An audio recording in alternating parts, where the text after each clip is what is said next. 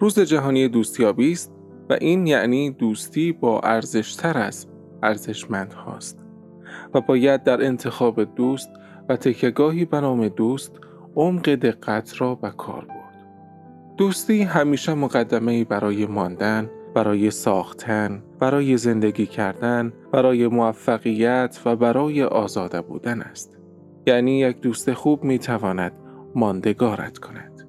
بسازدت زندگی حقیقی را نشانت دهد، موفقیت را نصیبت کند و آزاده بودن را یادت دهد. که این دوستی جاودانه بوده و خواهد بود. سلام و درود خدمت شما شنونده های عزیز امروز خواستیم در ویژه نامه ای از دوستی ها و کمالات یک دوست برای شما حرف و حدیثی داشته باشیم. آنچه در مقدم از ذکر شد می تواند سازنده و ارزنده و اساس یک دوستی واقعی باشد. ولی همیشه اینطور نیست.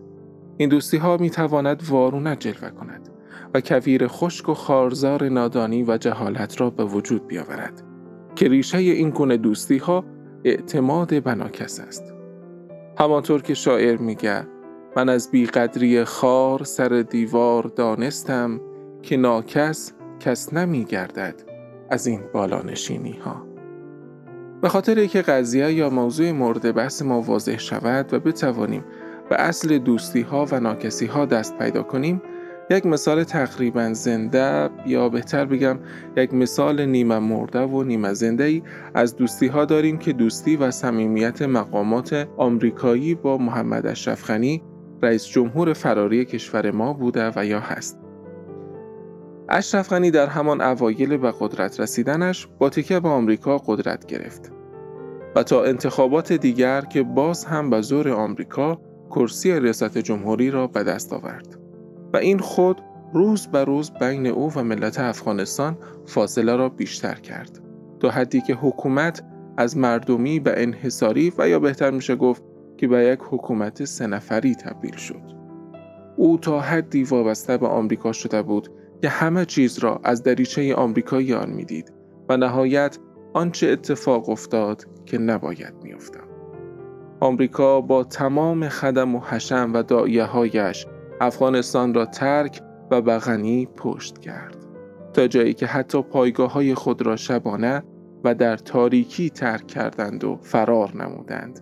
و عاقبت غنی هم شد فرار و ترک وطن.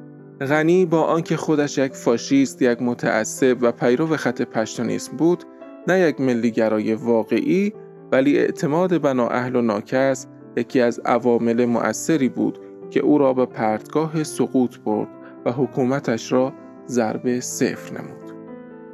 پس از فرار غنی در مصاحبه با بی بی سی گفت که تنها اشتباه او به عنوان رئیس جمهور اعتماد به شرکای بین المللی از جمله آمریکا بود.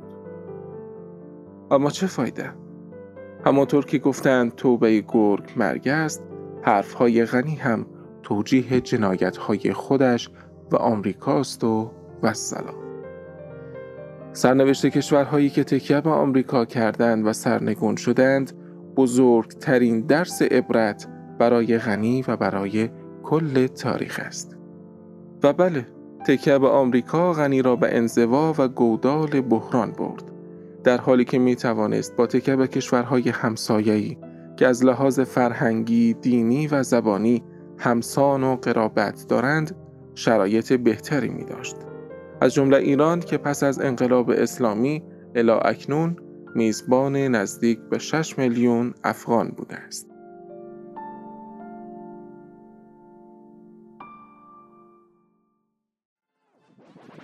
رادیو آرا.